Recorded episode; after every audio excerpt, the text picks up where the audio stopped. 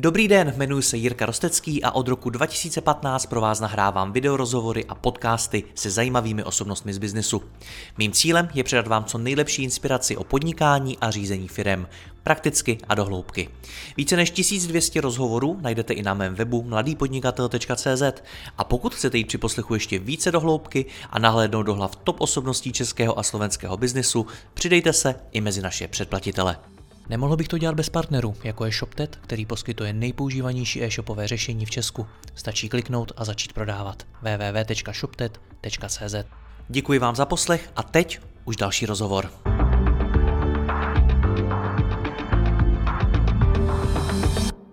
Dan Nitra pracuje v marketingu více než 25 let a poslední tři roky aktivně využívá na svých projektech a i u svých klientů umělou inteligenci. Před rokem a půl navíc založil klub, ve kterém s podnikateli a marketéry sdílí know-how i nástroje, jak s umělou inteligencí pracovat. Povídat si spolu budeme o tom, co už dneska v marketingu z hlediska AI funguje a jak s tím případně můžeme začít pracovat také. Dane, já tě vítám, ahoj. Dobrý den, ahoj. Před třemi roky co tě k tomu přivedlo, k umělé inteligenci? Přivedlo mě k tomu to, že jsem byl líný vlastně. Hmm. Na svých projektech jsem pracoval a zjistil jsem, že některé věci se dělají opakovaně, to znamená, že prostě se rozesílají e-maily každý týden, ale nejenom v těch mojich projektech, ale i v těch projektech klientů. A říkal jsem si, jestli se to nedá nijak udělat jako jinak. Věděl jsem samozřejmě o tom, že velké firmy jako Amazon, AliExpress a tak dále už dávno využívají umělou inteligenci a strojové učení k tomu, aby navýšili tržby, tak jsem se začal pouhlížet, jak by se to dalo s programátory vlastně udělat. Takhle to celé začalo. Hmm. Je to zajímavý před třemi lety, protože když to uvedu do kontextu, tak mně připadá, že když si povídám s marketéry o umělé inteligenci, tak je to něco, s čím si aktivně hrajou posledního půl roku, třeba rok, ale ty si na to evidentně naskočil velmi brzy. Je to tak? No, dá se to tak říct, když se tam díváte z pohledu toho, že jste zažili v lednu OpenAI a ten hype, který s tím souvisí, ale ono je to tady s námi už strašně dlouho a právě ty velké firmy, to už využívají jako poměrně dlouho. A on vlastně před třemi lety, myslím si, že to je dokonce i v tomto měsíci přesně, jako před třemi lety, Amazon eh, spustil svoji speciální verzi, která vlastně nějakým způsobem řeší, mm, řeší eh, umělou inteligenci v, v, ve svých projektech a spustil to na veřejnost. No a to bylo právě perfektní, protože najednou my jsme na to naskočili a krásně jsme si využili vlastně Amazon na to, že prostě nám pomohl. No. A co se tam dělalo? Jak to fungovalo? No, eh, je to jeden z projektů, které mám pod sebou, jmenuje se Dreamroy a je to vlastně postavené na Amazonu. My jsme to jenom použili jako pro malé podnikatele, ale jde o to, že Amazon zprostředkoval v rámci AWS docela zajímavé nástroje a funkce, které my jsme už jenom použili ve svém projektu. A v této chvíli jde hlavně o e-mailing, to znamená nějaká personalizace, predikce a automatizace. Na základě dat vždycky každého e-shopu. Takže hmm. Kde jsme dneska? Protože opět, když to ty s, i to OpenAI, respektive ChatGPT zmínil, tak když se řekne umělá inteligence v marketingu, připadá mi, že drtivá většina lidí si vybaví právě ChatGPT. Evidentně to není všechno. Tak co všechno už je dneska třeba možný použít? No, eh, je toho teda mnohem víc. Samozřejmě já mám teda velk, já mám zkušenosti asi jenom s, eh, jako větší zkušenosti jenom se třema. První je vlastně Amazon, jak jsem ho zmínil. Druhý je právě ten OpenAI, který používáme eh, například v tom klubu M-Digital, a který spíš pomáhá právě s osvětou eh, umělé inteligence v širokou veřejnost a hlavně podnikatele. A třetí, který teďka hodně zkoumáme dopodrobna, protože si myslím, že by měl šanci i převálcovat Microsoft s OpenAI dohromady, je vlastně od Google jeho BART systém a další návaznosti, které má. No. Hmm. Tak pojďme postupně. Co všechno nabízí ten Amazon?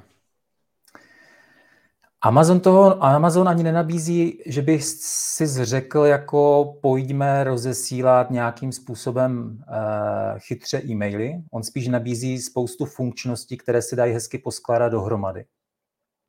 Tam se programuje trošku jinak, programuje se na úrovni vlastně funkcí, což je takové jako hezké programování. Takže my jsme vlastně poskládali pár jeho věcí dohromady. Samozřejmě rozesílání, které asi všichni znají. A pak jsme využili právě jeho hm, výpočetní výkon na to, abychom levně dopočítali třeba, který konkrétní produkt nějaký klient třeba chce. To je ta personalizace. A pak jsme využili jeden z nástrojů, který zase eh, dokáže dopočítat pravděpodobnost, že když pošleme e-mail, tak ten člověk bude sedět u počítače a přečte si ho. To je ta predikce. A to celé jsme zabalili, a to už není Amazoní, jsme zabalili do, eh, do nějaké automatizace v rámci toho Dreamroje. Tak to je ve zkratce jak jsme využili Amazon už, nebo začali jsme ho využívat před třemi lety a stále se to vyvíjí, protože to je, to je nekonečné kolečko prostě. A co vám to zatím přineslo? Lze to nějak kvantifikovat? Přineslo nám to zajímavé klienty, přineslo nám to i filtraci těch klientů, protože na začátku je potřeba udělat nějaké technické nastavení jako na e-shopu a e, přineslo nám to i možnost, a co si myslím, že bude asi jedno z nejdůležitějších vlastně napojení na ostatní umělou inteligenci, protože, jak je známo, Amazon s češtinou moc nefunguje, Google teprve teďka začíná a OpenAI už běží vlastně půl roku. A to je právě přidaná hodnota. Myslím si, že spojení toho v téhle chvíli, myslím si, spojení toho Amazonu s OpenAI je velice zajímavá věc pro kohokoliv, kdokoliv si to může samozřejmě naprogramovat, ale my to vlastně děláme v rámci toho Dreamroje. Ty mluvíš o tom spojení a já rozumím tomu, že pro tebe je to samozřejmé, ale věřím tomu, že spousta posluchačů si nebude umět vůbec představit, jako co tam jde propojit, jak to může fungovat, na co to můžu využít. Můžeš to nějak uvést do praxe? Mm-hmm. Amazon vlastně neumí moc fungovat s jazyky, s češtinou. V angličtině by to bylo v pořádku, tam bychom mohli využít místo OpenAI vlastně jeho vlastní systém umělé inteligence pro zprávu obsahu vlastně. To znamená většinou texty.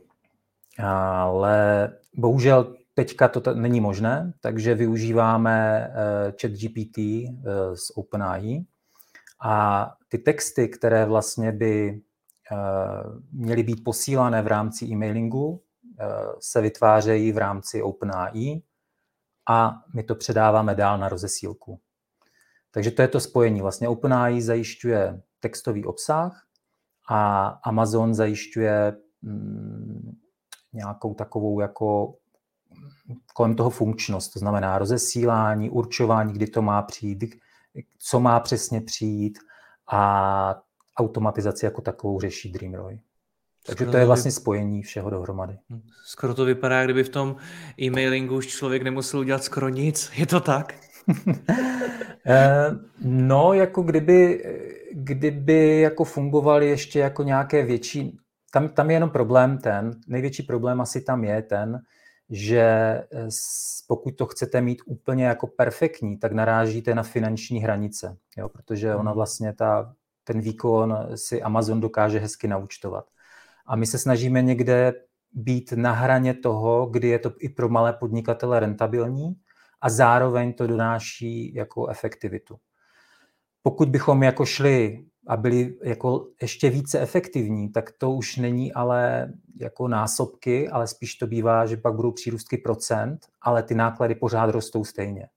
Takže my jsme někde na té nízké nákladové hranici, kdy ještě ta efektivita extrémně rychle naroste během prostě pár týdnů učení, což myslím třeba tři týdny učení, myslím si, že stačí, aby se tak středně velký e-shop už mohl naučit a fungovat eh, na základě té automatizace, predikce a personalizace. No. Mm-hmm. Tohle to je velice zajímavý téma. Ta ekonomika zatím, jak si spočítat, co pro mě vůbec dává smysl a zda ho to skutečně dává? Mm, a myslíš teďka jako v tom projektu Dreamroy nebo obecně? Jako obecně, obecně, jo, protože přijde mi, že teď je na tom trhu samozřejmě obrovský hlad potom využít nějak umělou inteligenci, protože se všude píše, pravda. že to může ušetřit čas, vydělat ti peníze, zvýšit efektivitu, já nevím co všechno. Ale na konci dne jsou zatím stejně čísla, tak co to znamená řečí čísel, kolik mi to ušetří, kolik mi to vydělá. Jak se k tohle hmm. tomu třeba se svými klienty dopracováváš? Jo, vlastně, kde vždycky to začíná, bývá text. To znamená eh, vlastně nějaká jako buď pomoc copywriterovi, nebo úplné nahrazení toho copywritera, nebo nějakého člověka, který se prohlašuje za copywritera. A tam většinou uh, to bývá zajímavé sledovat, protože u těch malých podnikatelů, kteří si to buď píšou úplně sami, protože prostě ani neví o tom, že by nějakého copywritera si měli najmout a že by jim to nějak mohlo pomoct třeba zlepšit brand, vůbec tonalitu té značky a všeho. Když to neví, tak vlastně si to píšou sami, nebo to píše nějaká sekretářka a nějak, to, nějak se tam s tím plácají. Tak tam si myslím, že to může jako neuvěřitelně pomoct. Myslím teďka OpenAI a ChatGPT. Protože nejenom, že dává skvělé texty, ale hlavně dává jiný pohled na danou věc, na daný produkt, na danou službu, jak třeba tu službu vnímají ty lidi z, z, jiné, z jiné perspektivy, protože každý je v tom svém biznise strašně zavřený a nevidí jako věci okolo. Tak u těch malých si myslím, že eh, to může neuvěřitelně pomoct nejenom nákladově jako finančně, ale i hodinově. To znamená, že prostě sekretářka bude řešit věci, které má a nebude sepisovat newsletter. Tady si myslím, že to je jako velká pomoc. Pak jsou středně velcí, kteří mají třeba, eh, nemají v interním týmu eh, copywritery, teďka mluvím teda opravdu jenom o obsahu jako textovém, ale mají to třeba jako vlastně někoho na volné noze, nějakého freelancera, případně nějakou agenturku, tak tam eh, si myslím, že to může pomoct těm majitelům vlastně třeba i dávat zajímavé podněty pro ty copywritery, protože oni sami, jak nesedí interně v té firmě, tak nevidí do toho, jak to tam probíhá a můžou mít vlastně problémy s tím, eh, s komunikací vlastně s tou firmou a předávání vlastně důležitých věcí. A tak tam si myslím, že to pomáhá těm majitelům, myslím, ne teďka té agentuře nebo těm copywriterům, to pomáhá hodně v tom, eh, aby se podívali aby zadávali věci vlastně lépe té agentuře nebo copywriteru. No a v těch velkých, kde už jsou interní týmy, které vlastně mají na starost obsahovky, to znamená i texty a banery a tak dále, tak tam si myslím, že to těm majitelům pomůže jenom z toho důvodu, pokud zatlačí na tyhle ty um, týmy, aby nějakým způsobem využívali umělou inteligenci vlastně pro svůj, pro svůj, pro svoji potřebu. Hmm. Tam se to netýká přímo těch majitelů. No. Tak, tak to je z pohledu vlastně toho majitele, jak si myslím, že by to mohl nějakým způsobem eh, využít jako nákladově. V těch, v těch velkých firmách si myslím, že se to úplně ztratí. To znamená, ty náklady jsou opravdu velice malé, pokud se týče využití třeba OpenAI. Je to neuvěřitelně levné. Eh, a u těch malých eh, si myslím, že se dá ušetřit a tím myslím že se zlepší efektivita i prodeje, si myslím, že se dá ušetřit uh, spousty hlavně času. Jak tomu majiteli, tak těm lidem v té firmě. Hmm. Lze to předem vyčíslit, protože k tomu mířila ta moje otázka. Lze říct, hele, hmm. když uděláš tohle, ušetříš třeba za rok tolik. Hmm. My jsme to vlastně v agentuře uh, řešili. Hmm. Myslím si, že jsme tam došli právě u těch malých, uh, malých e-shopů, které vlastně jednou týdně, to musí být totiž dost specifické řečené vlastně, co se přesně dělá, ale pokud se jednou týdně rozesílá vlastně nějaký newsletter nebo nějaká informace o nějakém produktu, uh, tak se vlastně ušetří díky tomu, když se použije správně jak jsme se o tom bavili, tonalita a nastavení správné, což nějaký expert může velice jednoduše jenom jednou nastavit a pak podle toho ta firma může běžet, tak eh, to může ušetřit klidně i 4-5 hodin vlastně měsíčně, což si myslím, že je velice hezké, pokud se posílá těch 4-5 4-5 e-mailů, bych řekl, měsíčně. Hmm. To si myslím, že může jako určitě ušetřit pouze na tom e-mailingu. Ale pak máme webové stránky, máme reklamní texty, ty se dělají pořád vlastně a tam už je to hodně individuální. Ehm, já jsem došel k nějakému takovému závěru, že vlastně 70% nákladů u těch malých firm, když už se to zaběhne, by mohlo být, eh, u těch malých firm, myslím, by to mohlo být, eh, co se týče eh, textů, to znamená takového jako jakoby copywritingu. Samozřejmě copywritera to nikdy nenahradí, to zase musím říct, jako to, to nejde nahradit. Ale copywritera, nemyslím studenta, čekatele na novináře, jo. což většinou se prohlašují za copywritery, jo. tak hmm. pozor na to, protože ten dodaný text, pokud vám dodá někdo, kdo tomu rozumí a kdo chápe celou firmu a dokáže se to vcítit a má svůj vlastní, svůj vlastní rukopis, tak to se ta kreativa se prostě nedá nahradit. To to nejde. Hmm, nicméně Ale... ty máš připravený, promiň, ty máš připravený i nějaké ukázky toho, jak případně ty texty tvořit a jak tam třeba pracovat, mám dojem i s tonalitou a podobně. Tak klidně nám to ano. můžeš ukázat. Je to tak. Je to tak. Tady zrovna ukazuju tonalitu, jakým způsobem se to dá dělat. Já odebírám už dlouhou dobu od firmy Vux, možná ji znáte, e-maily a je to strašně vtipné, takže já se vždycky hezky zasměju, když od nich dostanu normální nabídku jako na různé produkty. Sice jsem od nich nikdy nic nekoupil, ale jako marketák mě to strašně zajímá, jak oni hezky komunikují, jakou hezkou tonalitu vlastně používají. Takže vlastně tady vidíte okno OpenAI, ChatGPT, kdy je tady speciální ještě plugin, protože mám verzi plus, je tady speciální plugin, který může si šáhnout na webové stránky. Já jsem tady zadal, jestli zná tonalitu, ta umělá inteligence, komunikace firmy Vux, eh, CZ a on hmm. a si promiň, sáhne... promiň, co to znamená sáhnout na webové stránky? Jak to mám mm-hmm. chápat? Uh, on vlastně, uh, ta umělá inteligence má pod sebou speciální rozšíření neboli plugin, který dokáže si načíst do té umělé inteligence OpenAI, do toho chat GPT, texty z webových stránek. Takže on si šáhl vlastně na Vux.cz a ty texty použil pro umělou inteligenci, pro analýzu a pro výstup, který mi potom dal. Takže první si tam šáhl, to znamená, šáhl si na texty na eh, stránky Vux.cz, ty si vzal k sobě, myslím si, že to tady jde i vidět, tady jde vidět vlastně, jaké texty si vzal, vidíte webová stránka, šáhl si na to, a umělá inteligence už zpracovala to zadání, to znamená tu tonalitu, jak on komunikuje, hezky mi to popsal, eh, jak je to vtipné, jak eh, tyká, je to, je to takové jako hodně mm, pro mladé samozřejmě, strašně vtipné. A vy dál pokračujete. Takže ten umělá inteligence se vlastně velice jednoduše naučila jakoby tonalitu uh, značky. Je to ale strašně jednoduché. Nicméně my teďka už testujeme možnost, že by někde na webu eh, firma měla popsanou tonalitu eh, jako klienti naši.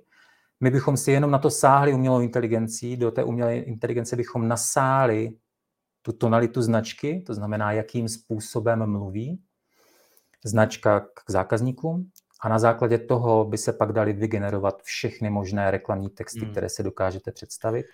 Tohle může, může fungovat podle mě dobře i z hlediska nějaký zpětný vazby ve smyslu napíšu texty na web a chci vlastně uh, skrze, skrze třeba to ChatGPT zjistit, jaký jsou, uh, jestli odpovídají nějakým kritériím, jak jsou vlastně srozumitelný a podobně. Je, je to možné? Je, lze to využít takhle? Určitě. Nejenom to, pokud máte to rozšíření, eh, vlastně to je ta verze plus, to znamená placená, a máte pluginy, které si můžou proto sáhnout, což tady v tomto případě je Web Pilot, myslím, a jich je víc, teda těch pluginů, tak eh, potom si můžete šáhnout na jakoukoliv webovou stránku a třeba nechat si zkontrolovat češtinu, nechat si spoustu věcí je tam teďka možných, takže můžete všechny tyhle věci velice jednoduše využít takhle na, za chvíli. A krásné je to, že vám jako ten systém rozumí, to znamená, vy mu nezadáváte něco exaktně. Vy když tak, když máte problém, tak se opravíte. Když je nějaký, on něco nepochopí, tak mu prostě odpovíte, ale tak já to nechci, já to chci trošku jinak. A on zase pokračuje dál. To je ta hlavní výhoda špatného zadání, které by mohlo být vlastně normálně při programování vlastně strašně riskantní nebo nákladné. No a když takhle máte vlastně načtenou tu tonalitu, tak potom můžete chtít třeba vygenerovat prodejní text na lidi, který je ztrácíme. To souvisí s RFM analýzou, pokud to znáte, je rozdělení zákazníků na různé segmenty a jeden z nich docela důležitý je, pokud nějaké vaše šampiony ztrácíte a je potřeba je nějak dostat se zpátky do nákupního procesu, protože třeba už dlouho nenakoupili. A on samozřejmě v té tonalitě, protože musíte si uvědomit, že to je Vux firma, napíše předmět a samozřejmě tykání a hezky popisuje, no za prvé smutněme, jo, třeba krásně, prostě takové obraty, které vás, vám si řeknou, co to znamená a na to oni cílí, jo, to, to je právě zajímavé pro ty lidi, proto mají tu značku rádi a proto vlastně za něma takhle jdou. A samozřejmě tady sleva 20%, jo, aby je dostali zpátky, protože už o ně přicházejí. Tak to je hmm. tenhle segment. Ale pak řeknete, no a co třeba šetřílci? A zase v té tonalitě. Šetřílci pozor, tady bych to asi trošku změnil, ale dobře. Máme pro vás něco, co vám udělá radost. Jo, a tady on zase mu dává třeba nějaký, nějakou slevu, protože je to šetřílek, a sám ta umělá inteligence třeba řekla, že ten kód se má jmenovat setřílec, jo, se, jako šetřílek. Zase strašně vtipné, jako třeba pro některé lidi, kteří aspoň trošku dělají angličtinu. Jo, je to, je to strašně hezké někdy, co on vám vymyslí, ale samozřejmě on to kreativně nevymyslí. On to vymyslí na základě už dříve používaných věcí, tak je schopný tohleto vyplodit. A, ale je to, je to nádhera. Jo, a teď a poslední, ještě než, než to nějak uzavřu, jsou šampioni. To je tady to je ještě, ještě o level dál, protože šampionům, kteří u vás nakupují na e-shopu pravidelně a za hodně peněz, nebudete nikdy dávat slevu. Jo, to, je, to prostě tak má být. Tak tyhle ty šampioni vy ale chcete nějak odměnit, ale nesmí to být sleva, protože samozřejmě oni by nakoupili bez slevy. No a on navrhl, že vlastně, že se stane vlastně teď ty šampioni jako členem Vux rodiny a budou v exkluzivním klubu Vux, Vux Champions, jo. To je ale jako úžasný upřímně. no, takže vás to nic nestojí, prostě nějaký klub prostě uděláte, dobře. Ale já se cítím jako šampion, když tohle dostanu, jako wow, teda já jsem šampion, to je super. A jako poděkování tady dostanu při nákupu limitované Vux tričko, které se nikde jinde neprodává prostě. No tak hmm, hmm. úplně nádherné. Až mě mrazí jako z toho, je, jak je, to, je, to, je to úžasný, je to úžasný, je to úžasný v tom, že vlastně jedna strana té mince je ten plugin, to, že ta umělá inteligence dokáže natáhnout ty texty, pochopit, o co tam jde, pochopit tu tonalitu. Ale stejně vnímám, že tu rozhodující roli tam máš ty jako člověk, protože ty jsi tam zadal ty si přišel s tím rozdělením té cílové skupiny nebo těch zákazníků na tři nějaké skupiny, uh, uměl si je popsat té umělé inteligenci, tady třeba, že ho nepotřebují slevy, aby šli znovu nakoupit a tak. Takže i přesto všechno, že mám ten nástroj, mám ty pluginy, musím dobře umět zadávat to zadání. Je to tak? Je to přesně tak.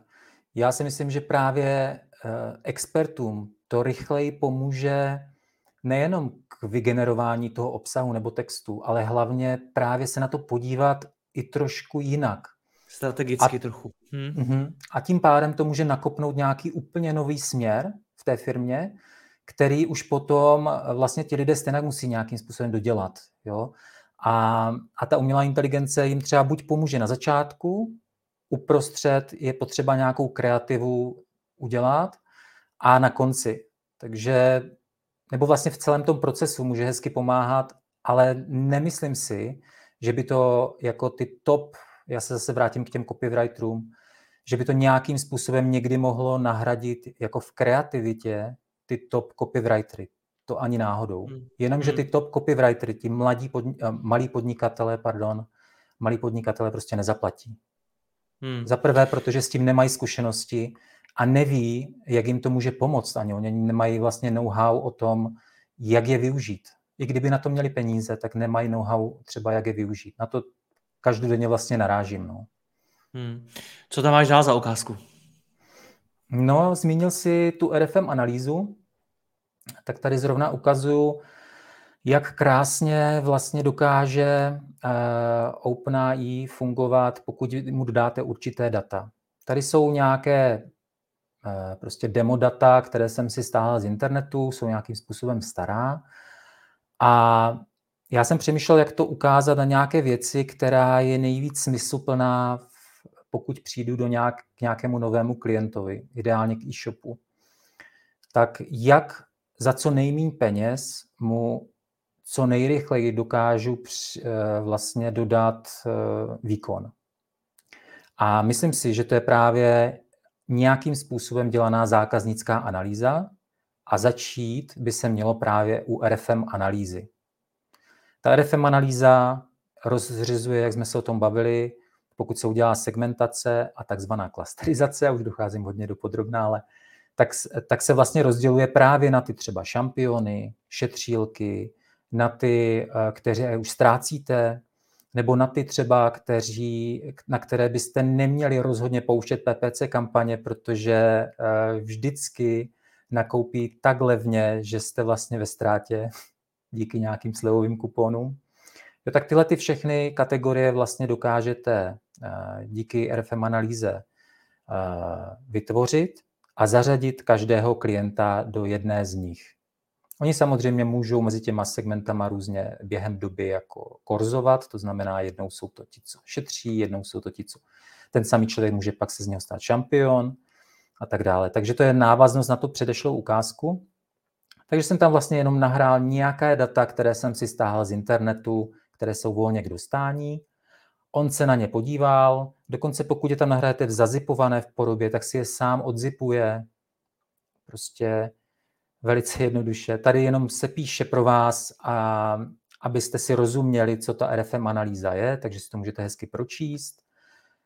Koukne se na ten soubor, který není ani CSV, je to Excelovský, tak se na něho koukne, jaké všechny sloupečky má, pochopí, co ty sloupečky pravděpodobně znamenají, protože se nedívá jenom na nadpisy, ale dívá se i na ty hodnoty. Jo? Takže vlastně pochopí, co to všechno může znamenat. No a teďka pro RFM analýzu, co potřebuje? Identifikátor zákazníka, takže si vezme vlastně jedničku, to znamená tady tuhle tu první sloupeček vlastně. Pak datum objednávky, množství a cena za jednotku bez DPH. Super. Takže takhle tím způsobem k tomu přistupuje a teďka jde tady vidět, jak jako přemýšlí, když dojde k nějaké chybě. Je to, vy to vlastně jenom sledujete, vy jenom sedíte a sledujete, jak on vám píše, omlouvám se za chybu, já to jdu napravit. A pak zase znovu, omlouvám se za chybu, tohle to není to, co jsem myslel, já to jdu opravit. A takhle tady sedíte, pijete kafičko a díváte se, jak on, se, jak on zjistí tu svoji chybu a hledá, nečeká na vás, až mu řeknete, jako, no ale pokračuj dál, ne, má to být sloupeček třeba tři a ne čtyři. Ne, on se najde, se snaží i najít to řešení. No, až, až po nějakých chybách vlastně konečně najde na to, nakonec úspěšně provede RFM analýzu a ke každému tomu zákazníkovi, což je ten eh, jedinečný identifikátor, vám udělá, to jsou takové základní vlastně položky, z kterých se potom vychází pro tu danou segmentaci. Vypíše vám prvních pět, vlastně prvních pět zákazníků a vy vlastně pokud byste chtěli, tak si tady dáte a můžeš mi je dát do tabulky eh, XLS, abych si je stáhnul do Excelu a on vám je dá, vy si je jenom ťuknutím stáhnete a máte tady tuhle tabulku všech vašich zákazníků hezky udělanou. Samozřejmě na tohle existují funkce v Excelu a tak dále, ale vidíte, že vy vlastně můžete pokračovat i dál, můžete mu říct, no ale já chci nad tím udělat klasterizaci. Jo, a takhle vlastně pokračovat dál v tom, až eh, nedělat to po jednotlivých krocích v Excelu a nějakých maker nebo funkcí, ale vlastně komunikovat jakoby v uvozovkách s člověkem, který rozumí nějakým způsobem analytice a RFM analýze a zadávat mu otázky. A on se pokusí na ně odpovědět. Pokud ta otázka je zadaná špatně, můžete se opravit a okamžitě dostanete zase výsledek. Což eh, normálně ve firmách samozřejmě funguje tak, že se pošle mail marketákovi, on druhý den odpoví, že nerozumí zadání, pošle se mu znovu, on odpoví, že teda tady je tady ten výsledek a takhle je to na třeba týden komunikace, dva týdny komunikace a vy si tady vlastně, pokud rozumíte nějakým způsobem aspoň základům promptování, což tady vlastně je, tak si můžete vlastně nasimulovat a analyzovat hlavně v téhle chvíli data už sami. Hmm. Jak je to s důvěryhodností toho výstupu, protože já jsem zejména u GPT několikrát slyšel, že sice výstup vypadá hezky, ale že když to člověk zkontroluje, tak v něm jsou chyby, slyšel jsem mnohokrát, že jsou tam i vymyšlené věci a podobně. Tak jak vnímáš ty kvalitu výstupu GPT? Mm-hmm. Vnímám to tak jako na 95%. Musíme se bavit o tom, jestli je to GPT 4 nebo 3,5 turbo teďka v tohleté chvíli. Samozřejmě 4 je mnohem pomalejší v komunikaci eh, než 3,5 turbo, nicméně dodává zase mnohem lepší výsledky. Já bych, já bych to spíš eh, udělal, nazval tak, že pokud jde o, jde o to zadání, pokud jsou to věci, které souvisí s analytikou, to znamená, že vychází na základě nějaké tabulky a dat, tak tam jsem nenarazil vlastně na chybu v této chvíli.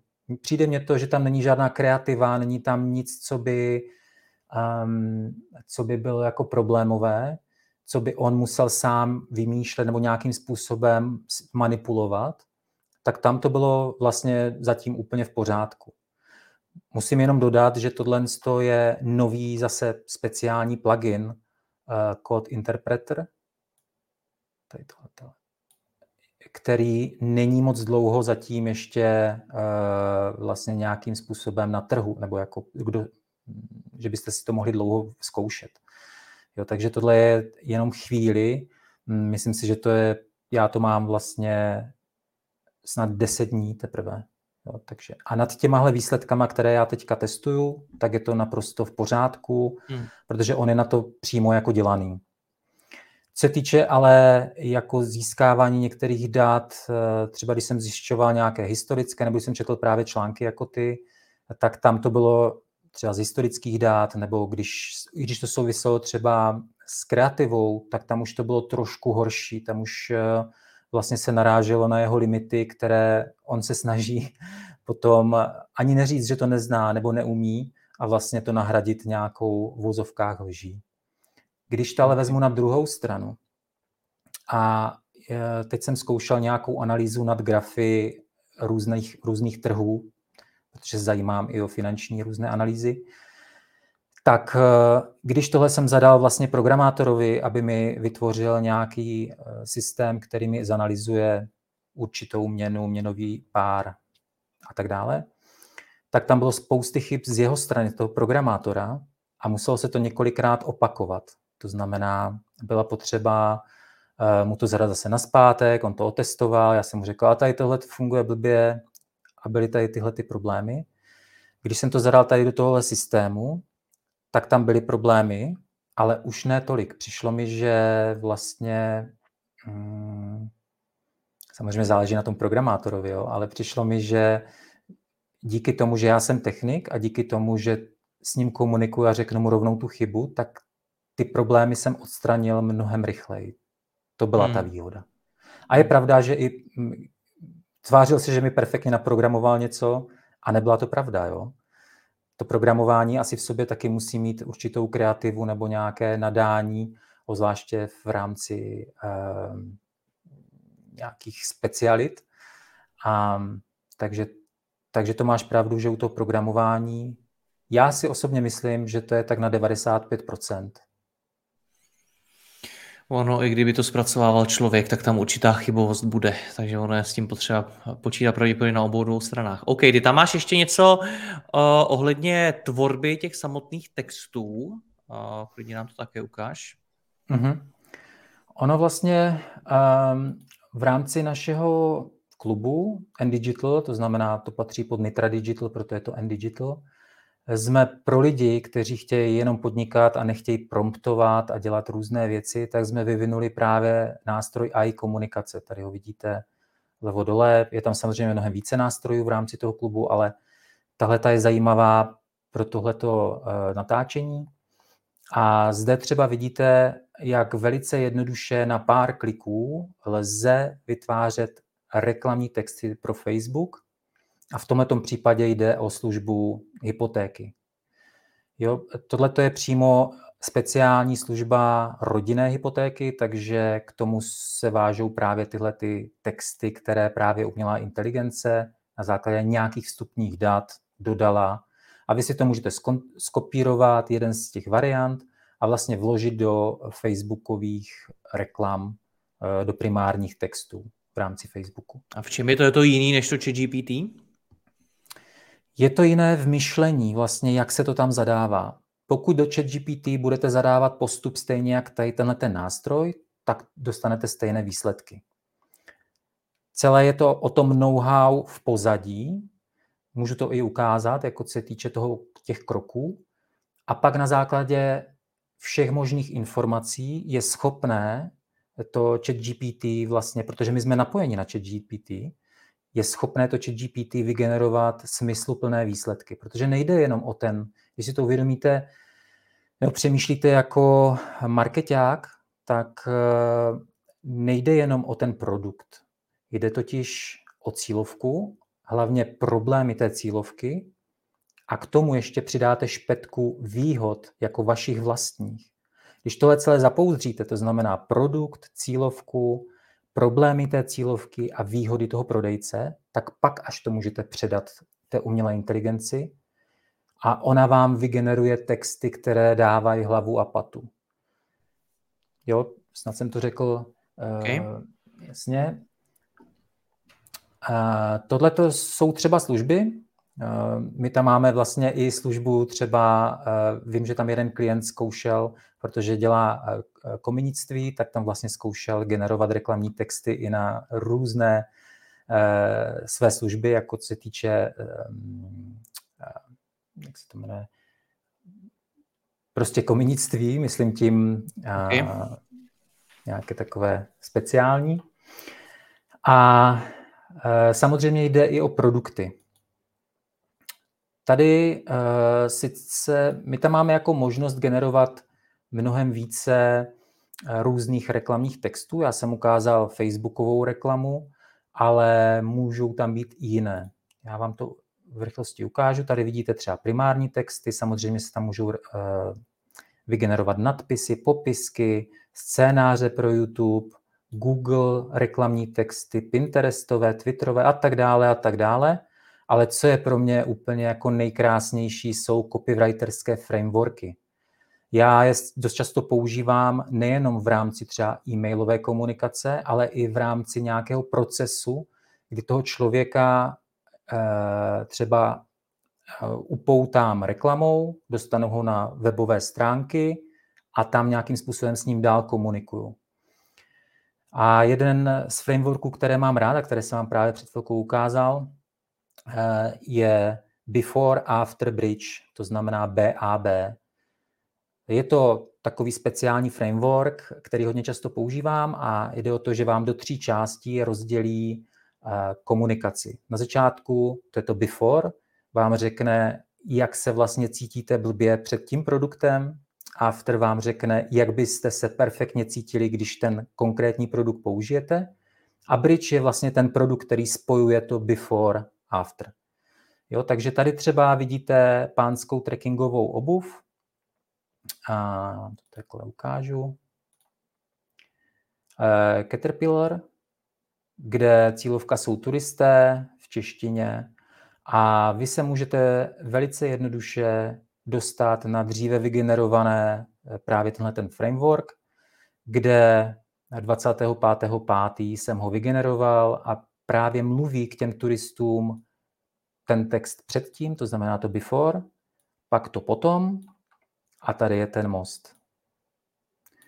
A jestli to použijete samotné v nějaké jako podklad pro copywritera, který vám to dál rozpracuje, nebo jestli jako malí podnikatelé vám to v úzovkách stačí, což ve většině případů s drobnýma úpravama opravdu stačí, tak to můžete použít třeba na svoje webové stránky, do reklam, kamkoliv. Tak tohle je vlastně um, nástroj, který jsme použili v klubu, který nemá v sobě jenom spoustu nástrojů, ale samozřejmě i know-how uh, ohledně online marketingu, kdy vlastně nechcete promptovat, protože opravdu někdy je to dost složité, někdy vám nestačí čeština, musíte použít angličtinu samozřejmě v rámci ChatGPT, OpenAI. A naši, klient, naši klienti používají tyhle ty nástroje a zároveň uh, právě klubisti, to znamená členové klubu and Digital. A myslím si, že tenhle nástroj zrovna to umělou inteligenci používají nejčastěji z těch všech nástrojů. Hmm což je krásné sledovat, jak, jak se to tam hezky hýbe. No. A je tohle to, co se stává z marketingu, místo vymýšlení těch věcí a vlastně dělání těch věcí, spíš vymýšlet ty prompty, to zadání pro umělou inteligenci?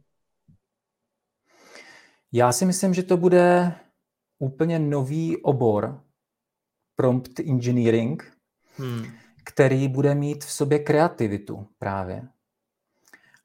Um, něco jako, uh, ona to jednou hezky, my jsme tam měli jako hosta i Petru Dolejšovou, ona to hezky popsala Petra, vlastně, že kdysi fotografové taky nebyli kreativci, braní jako kreativci. Představ si, někdo namaloval plátno a někdo přišel fotograf, vyfotil to a najednou hotovo. To není žádná kreativa oproti malování, které trvá několik týdnů, měsíců a roků. Jo, najednou prostě někdo přišel, vyfotil a to má být, jako na to má, mají se vztahovat všechny licence prostě a tak dále. Ale postupem času vlastně se z toho stal uznávaný obor, uznávaná kreativa, kreativci fotografové a ona to přirovnala vlastně k promptování eh, engineeringu. Hmm. A to si myslím, že, že má hlavu a patu, že vlastně z toho bude potom takový nejenom speciální obor, ale že vlastně to prom, ten prompt samotný bude vlastně, na to se bude vztahovat nějaká licence nebo něco takového. Hmm. Přijde ti, že se umělá inteligence v marketingu podceňuje, nebo naopak přeceňuje, nebo vnímáme ji realisticky, nebo co vidíš u lidí? První věc je strašně důležité, kam se zřadím já. Já mám kolem sebe samozřejmě bublinu technologických nadšenců, takže nevím, jestli se můžu řadit mezi ty lidi, o kterých ty mluvíš. Kolega, který jsme v Endigitlu jako dohromady v tom eh, Honza, tak ten mě vždycky dává na zem a říká, jak to je ve zbytku světa. A já to vnímám teda tak, když jsem se o tom začal dost podrobně pátrat a ptát se různě na konferencích, tak jsem vlastně zjistil, že oni jenom čekají, až v tom svém nástroji, který už používají, přibude další tlačítko, které zase využijou. Takže až Adobe prostě dá do Photoshopu, což už v beta verzi má teda, novém Photoshopu, až tam přidá nové tlačítko na generování fotek eh, vlastně díky umělé inteligence, tak ho použijou. Ale aby se učili novou, nedej bože, SAS aplikaci, která něco nového umí, to si myslím, že dříve nebo později opustí spousta lidí a radši budou za to, když v ofisech nebo ve Photoshopu přibude nové tlačítko. Budou to podle mě vnímat jako další funkčnost, s kterou žijou, protože oni nejsou nadšení tím, oni chtějí prostě jet spíš na dovolenou, oni nechtějí mít další nástroje na používání. No.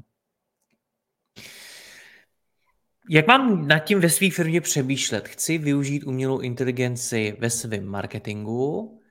Co jsou ty první kroky, které mi doporučuješ udělat, abych k tomu přistoupil nějak rozumně, strategicky, nejenom na základě prostě novinových titulků a podobně, ale abych opravdu vymyslel dobré věci. Jak postupovat? Mm-hmm. Myslím si, že pokud takhle člověk už přemýšlí, tak eh, nepatří do té skupiny technologických nadšenců, protože už by dávno zkoušel promptovat a zjišťovat věci, a myslím si, že by se už naučil nějakým způsobem s tím eh, fungovat v rámci obyčejného chat GPT. A pokud bych byl jako člověk, který hlavně musí eh, já teďka zmíním zase ty e-shopy, jo, který musí hlavně prostě s lidmi balít balíky, vymýšlet další reklamní akce a řídit celou firmu a nemá čas vlastně eh, hrát si, jak si většinou slyším z OpenAI, tak bych postupoval tak, že bych šel ideálně za někým, nějakým expertem, který určitým způsobem dokáže nasměrovat během pár hodin, jakým způsobem a jakým přístupem to začlenit do firmy, protože to nebývá vždycky jednoduché. Hmm, my jsme to zažili vlastně v rámci naší agentury, ale zažili jsme to jako i u klienta, kde jako agentura fungujeme a on by chtěl vlastně to nějakým způsobem k, sobě vlastně dostat do firmy. A narazili jsme tam hlavně na problém toho, že lidi se neradi učí nové nástroje. Takže se vracím zase v kolečku trošku zpátky. Tak to je největší problém, si myslím, že vlastně nemají zájem se lidi učit nové věci. To je ten největší problém. Pokud chcete vlastně do toho nějakým způsobem proniknout, já si myslím, že jsme teprve pořád na začátku, jo, tady téhle celé, celé věci okolo umělé inteligence, tak bych určitě zašel za někým, kdo tomu rozumí, kdo rozumí, někdo jako já, kdo rozumí právě, že má uh, své podnikání, které nějakým způsobem už to využívá a zároveň uh, třeba hodně se dá použít a ušetřit v rámci online marketingu. Tak za nějakým takovým expertem bych zašel, rozebral bych své vlastní požadavky a kde zrovna jsem v rámci toho, té svojí firmy a postupně, krok po kroku, na začátku v malých eh, změnách bych to začal implementovat vlastně do firmy a procesů hlavně v té firmě, což, jak říkám, byl ten největší problém. U nás v agentuře to bylo rychle, protože to měli nařízené z vrchu, jo a uh, nejsme tak velcí. Ale jako když už je tam více lidí a ne všichni jsou k tomu nakloněni, hmm. oni ale jako popravdě, když pochopí, jak jim to hodně pomůže, tak pak jsou nadšení, ale jako dostat je do toho nadšení, dostat je přes tu hranici toho, já se to nechci učit, protože to nepotřebuju, já chci radši prostě řešit jiné věci, musím tady eh, napsat spoustu textů třeba.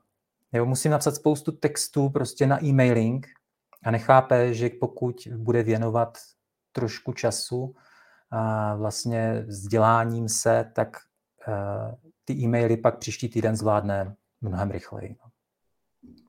Dane, já ti děkuji za rozhovor, ať se ti daří, ať ti to promptuje. Měj se hezky, ahoj. děkuji, děkuji moc, měj se hezky. Děkuji vám za poslech tohoto rozhovoru a zvu vás i mezi naše předplatitele. Tvořím pro ně speciální rozhovory se zkušenými podnikateli, manažery, freelancery a dalšími profíky ze světa biznisu. V tématech jdeme ještě hlouběji a připravujeme pro vás konkrétní praktické zkušenosti z podnikání. Snadno tak objevíte cené zkratky a informace, které vám pomohou ve vašem biznesu. Více zjistíte na www.mladýpodnikatel.cz lomeno předplatné. Děkuji vám a zase někdy naslyšenou. Jirka Rostecký.